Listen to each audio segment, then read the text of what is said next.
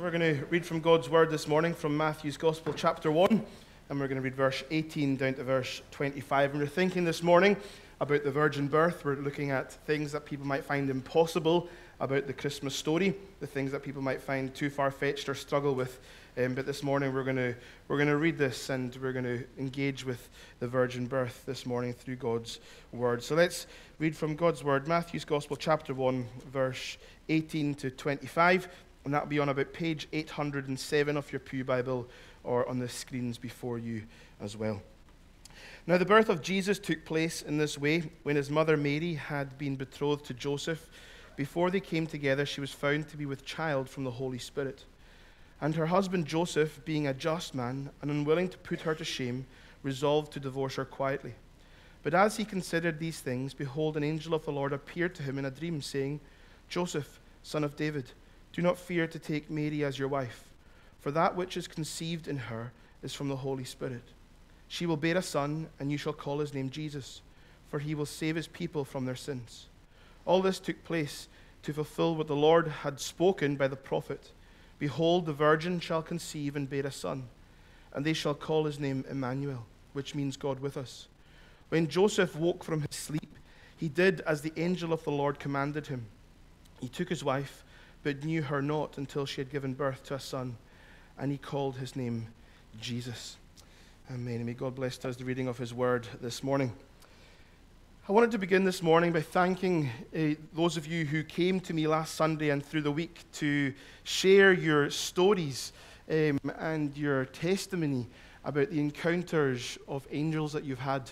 It was amazing to hear some of you tell me about the, the encounters that you've had, um, which really kind of warmed my heart. We looked at the, the, the we looked at angels last week, and I was blown away to hear about some of the encounters. Even to hear of people seeing angels in the sanctuary here is just remarkable.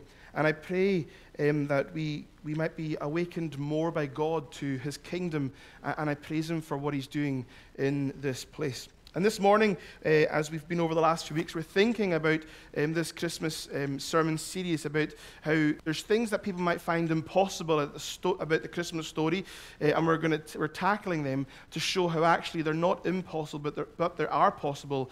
And these things have actually made the Christmas story possible. For without them, we have no Christmas story. We never want to shy away from um, the big topics uh, or the, what are conceived as the, the difficult subject as church. Uh, we want to engage with these things because the Bible speaks about it, we'll preach about it. That's my, how I want to live my life. If the Bible talks about it, we're going to hear what God's word says about it and we'll engage with it, maybe as difficult as those things might be. If we want to grow in maturity as a church, we need to grapple with the big subjects that Scripture bring and allow Scripture to shape us rather than us allowing our preconceived ideas to interpret what the Bible says. And I think that, that, that is a really important lesson that we need to learn. That often we come to Scripture and we read Scripture through my lens. This is what Norman thinks the Bible should say. Norman's had this experience through life, and when I read the Bible, I'll interpret it that way. But actually, that's not how we should read the Bible. The Bible is the authority. We should allow the Bible to shape us rather than us allowing, trying to mold what Scripture says to try and fit it into our lives. And this morning, we're going to spend a few moments together thinking about the virgin birth and the integral part that the virgin birth plays in the Christmas story. It is safe to say that without the virgin birth, there is no redemption. That's how important this is for us as believers. There is no cross, there is no Easter, and there is no Christmas without the virgin birth. This is a crucial part of the Christmas story and the gospel. And it isn't one of those things that we can take or we can leave. I told this story a few years ago, so forgive me if you remember it. There was once a lady who started going to church, and she'd been going for a couple of months by this point, and it was now Christmas time. To the minister, she had seemed to be one of those people who was really interested and engaged with what he was saying, that she was beginning to become interested in the things of faith. She was one of those amazing people that ministers would often look at because she'd sit there smiling and nodding whenever he was speaking. However, when he was preaching on the Christmas message this one Sunday, just before Christmas Day, he preached on Matthew chapter 2, verses 1 to 12. And in it, he had engaged with all the Christmas story, and he'd got to the bit about Matthew 2 about how the wise men and their experience of the Christmas, Christmas story. He thought to himself, man, that was a good sermon this morning, and he was really happy as he's delivering it. And, and as we often do, we, we as, as ministers, and when we speak, there are people that we look at in the church because they're so they just smile at you, which is lovely to lovely to see. Please be one of those people. It's lovely to lovely to see. So he he looked looked around his maybe two or three people, and he came to this woman who was always smiling and nodding, and she's sitting there shaking her head with a frown on her face. And he's gutted. He's thinking, oh man, what have I said? What have I done? And he thought to himself about this, and the sermon came to end, and he went to the door. And as many of the congregation were leaving, they were commending him on a brilliant Christmas service and Christmas sermon. And he spotted the lady coming along who still looked really bemused and struggled. It looked like she'd been struggling with what she had just heard. And he's standing there thinking, man, right, what's this? I'm going to I'm to put her straight. I'm going to ask her, what's her problem? What she struggled with? Why is she in a bad mood? What have I said? You know, what is, what is it that you can't believe with? And she came to the door and she said, Sir, I just cannot believe it. It's too far fetched and he was horrified. And as he asked, What is it that you cannot believe? He's racking his brain trying to think of what she might reply. Was it the star that led people to Jesus? Was it the angels that appeared to people proclaiming the Son of God? Was it the, the, the virgin, uh, the virgin birth? Was it, what was it that she struggled with so much? Uh, and he, as he landed on the virgin birth, he thought, that's it. That has to be what she struggled with. And before she could respond, he said, Miss, it's the virgin birth you cannot believe, isn't it? No, no, she replied. I can fully believe in a virgin birth. What I cannot believe is that God managed to find three wise men. whether it's that God can find a wise man or wise men, plural, or whether it's the virgin birth that you struggle with, we're going to look this morning at how we come to Scripture, we shouldn't be reading it with human limitations, but we should be reading it with God's authority. With God's authority. And in these verses this morning, we have just read, we have the why and the how of Christmas.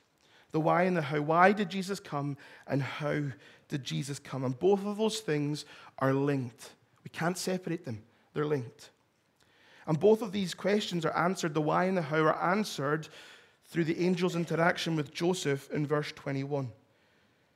Do not fear to take Mary as your wife, for that which is conceived in her is from the Holy Spirit. She will bear a son, and you shall call his name Jesus, for he will save his people from their sins. In this interaction, we have the name of Jesus being given. You will call him Jesus. Why? Because he's going to save his people from their sins. That is why he has come. That is why this baby is going to be born. He is going to save his people from their sins. We have the reason for Jesus coming. We have redemption, we have salvation, we have Easter. We have the reason, we have the why as to why Jesus would come into this world. So, at the beginning of the gospel, it gives us the solution to the problem found at the beginning of the Bible. At the beginning of the gospel, we have the solution for the problem we find at the very beginning of the Bible. So the purpose of his coming was to deal with sin, which then helps us to see the, the importance of how he came. Verse 18 the birth of Jesus took place in this way when his mother, Mary, had been betrothed to Joseph. Before they came together, she was found to be with child from the Holy Spirit. That's the how. So, the why we have is that he's going to save his people from their sins, and the how he comes is through the virgin birth, it is through the activity of the Holy Spirit. Let us think about this from a human point of view for a moment before we engage and tackle this a wee bit deeper. In life, we can have an issue and we need to find a solution. And then the solution begins to manifest itself. Okay, so we have an issue, we then have a solution, and then the solution begins to manifest itself. Let's think about us as a church and how that works. A number of years ago, when Presbytery do that census thing, when they ask people to, to stand up depending on what age they're in, the session years before I came, when that happened, many in the church realized that there was a cliff edge coming, that we were an aging congregation, that, that most of the people that were standing up were at one end of the scale and there was very little at the other. And as a church, it was a problem that was identified. Now, that's not my story, that was your story as a congregation. That was the, the issue. That we were an aging congregation, there was a cliff edge coming. And as a church, as a session, as the elders, they decided that a solution needs to happen. We need to find a, a solution to this problem. At that time, there was a legacy given. Uh, and we decided that we would uh, in, look at employing someone to come in and work with young people. And then God, in His sovereignty, had moved, um, had moved Graham, uh, the previous minister, to the place where he, he felt he needed to, to move on to something new. And at that time, again, the session and the nominating committee decided that, that they were going to look for someone that could help bring us as a church to become a family church. And further, that, that was the solution that was found. And then, so we had the issue, we've, then we've got the solution, but then the solution begins to manifest itself. And we're seeing that solution manifest itself now. There was an issue, there was a solution, the solution is now manifesting itself. We're seeing young people running around. We've changed, we've done things, we've tweaked things here and there. Why? Because we want to manifest that solution, we want to create space for it. The Bible presents the issue of sin. And then Jesus, throughout the Old Testament, the Messiah, the Christ, is, is shown and proclaimed and promised to be the solution for that problem. And then here, what we have at the Christmas story is the solution manifesting itself. And what's important for the solution is that it can't be part of the problem. So it's one of the reasons why the church decided to go for a younger minister with a younger family. Because the solution can't be tied to that problem. Now, we could have said we still wanted to be a, a family church and, and, kind of grow young. And, and yes, you could have found uh, ministers that were older, but there was something about the church that led them to want to find someone young with a family. Why? To help manifest that solution. The solution couldn't be part of the problem. So, for Jesus to be the solution to the problem of sin, he couldn't be part of that problem. He couldn't be tied to it. He had to be separate from it. What am I talking about? We need to go back to the garden. God creates this perfect world. There is no sin. Adam breaks his covenant with God. He breaks the promise that, that he wouldn't um, eat from that, that tree of, of the knowledge of good and evil, but he does it and he breaks that relationship. He breaks the covenant. Sin enters the world. All he had to do was not eat from that fruit, but he does it. He eats from it. But the problem then is that sin isn't just a problem for Adam, but it's now a human problem. It's now a problem for all humanity. We, we, we, we all sin, we all fall short of God's glory. We've all got this thing called original sin or total depravity. I've said it once and I've said it a million times. We don't have to teach children to do wrong, they just know how to do it. They know how to lie. They, we don't have to teach them. What we have to teach them is to say please and thank you. They don't, we don't have to teach them to do bad stuff. They pick that up by themselves. And some, my children are very good at picking that up by themselves as well, I'd like to add. We don't have to teach them. Why? Because we have this problem called sin. And it didn't matter what we did, we couldn't break away from it. We were tainted as humanity, as sons of Adam, as descendants from Adam. Why? Because Adam had broken his covenant with God. Romans 5 tells us this. Therefore, just as sin came into the world through one man, Adam, he breaks the relationship with God. Sin is the issue. And death through sin. So death spread to all men because all have sinned. How did sin enter this world? Through Adam. God's covenant in the garden is broken. Original sin then passes continually down through humanity. Every human father conceives their son or daughter with a sinful nature. Why? Because God's covenant was with Adam. So Jesus, if he's to come and be part of the to be the solution, he couldn't be part of the problem. Jesus did not have a biological earthly father. Why? Because he couldn't be part of the problem. He came to be the solution, which means then that he was born without sin. He wasn't born under the covenant which Adam broke in the garden.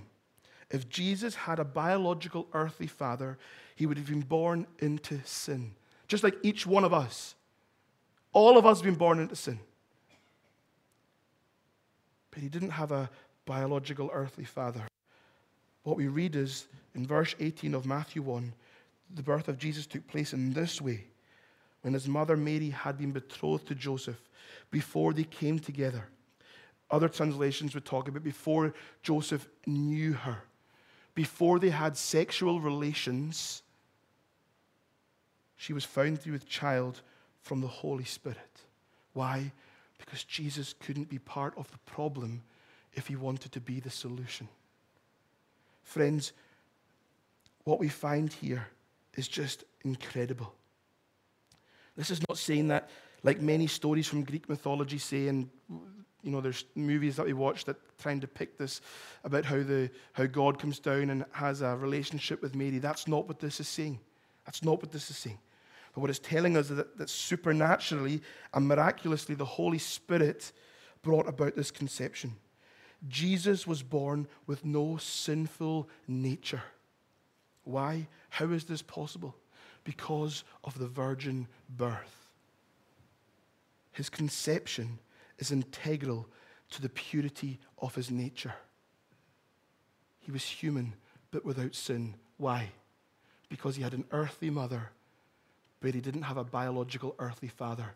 He was conceived by the Holy Spirit. But how is that physically possible? How's that possible? That sounds made up. That sounds crazy. Well, if we believe in the Bible, if we believe in the creation story that God created something out of nothing.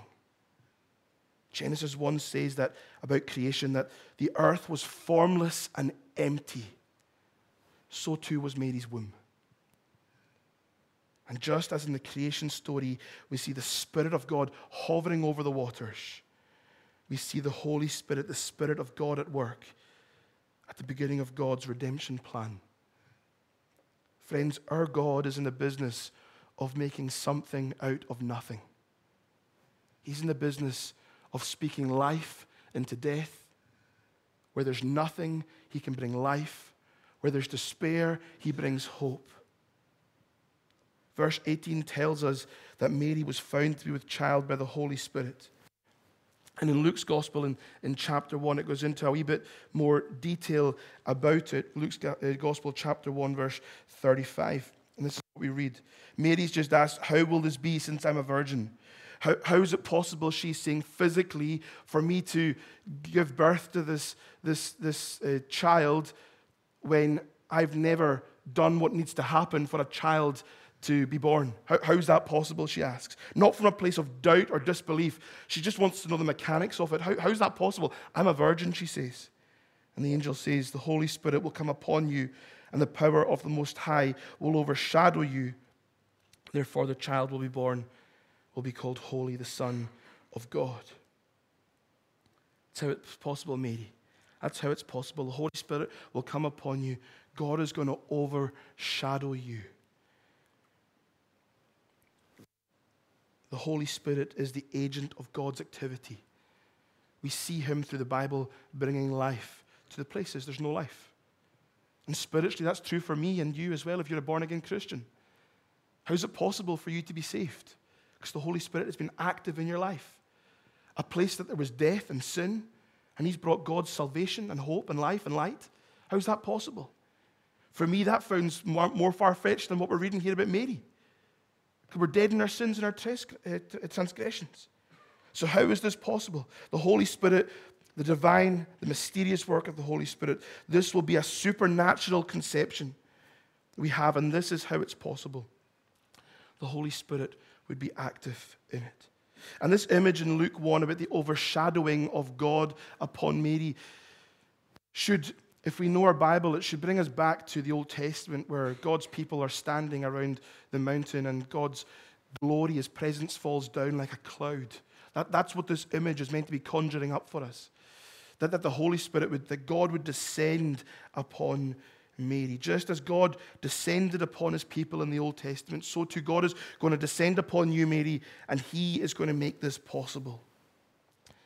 Just as it is at his death in that tomb, which held a lifeless body for three days, we see the Holy Spirit active in bringing Christ back to life. We see it here as well at the beginning of the gospel. But it's not an empty tomb, it's an empty womb. And he brings his life to it. Friends, there is nothing impossible with God. But for us who come at this passage for the first time, for those of us who aren't walking with God and who don't know Him and who don't know the scriptures and who don't know about His power, we struggle with this because we're coming at it from human limitations. It should take us by surprise.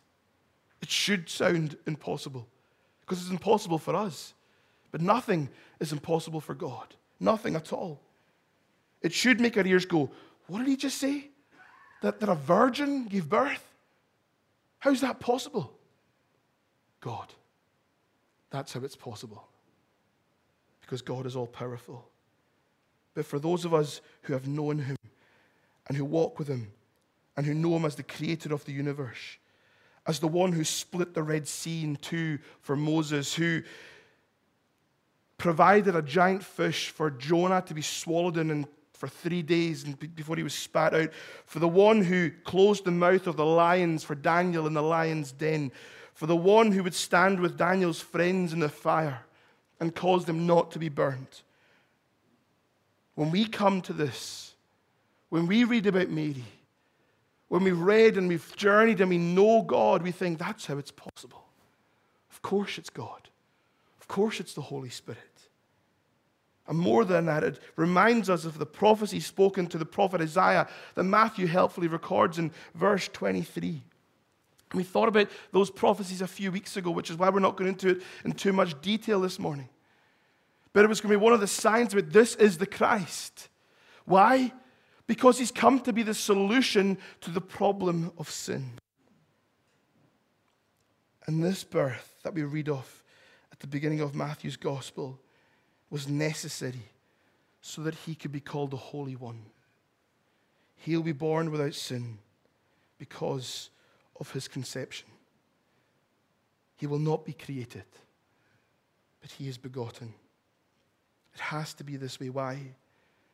Because of the how and the why he came. They're so connected.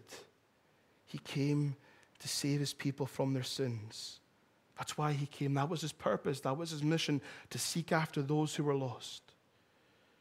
So he had to be born this way begotten, not created. The perfect Son of God. Let's pray.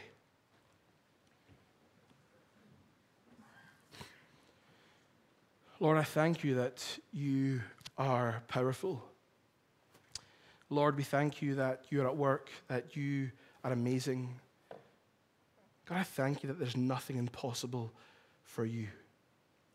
And Lord, maybe even this morning as we're sitting here, we are thinking about situations in our own lives which seem impossible, which seem lost, which seem too far gone. And I thank you, God, that you are here this morning. And, and Father, I ask that you help us to come to you in faith and, and ask you to bring your life to the places where there is no life. Because, God, that is who you are. You are the way maker, the miracle worker, the perfect God, the powerful one, the creator of the universe. You are Father, Son, and Holy Spirit. And Jesus, we thank you that you came to be the solution to our problem. We thank you that you were born in this way, that the Virgin gave birth. We thank you that you are called Emmanuel that you are still with us. Be at work in our lives, we pray. For we ask these things in the mighty name of Jesus. Amen.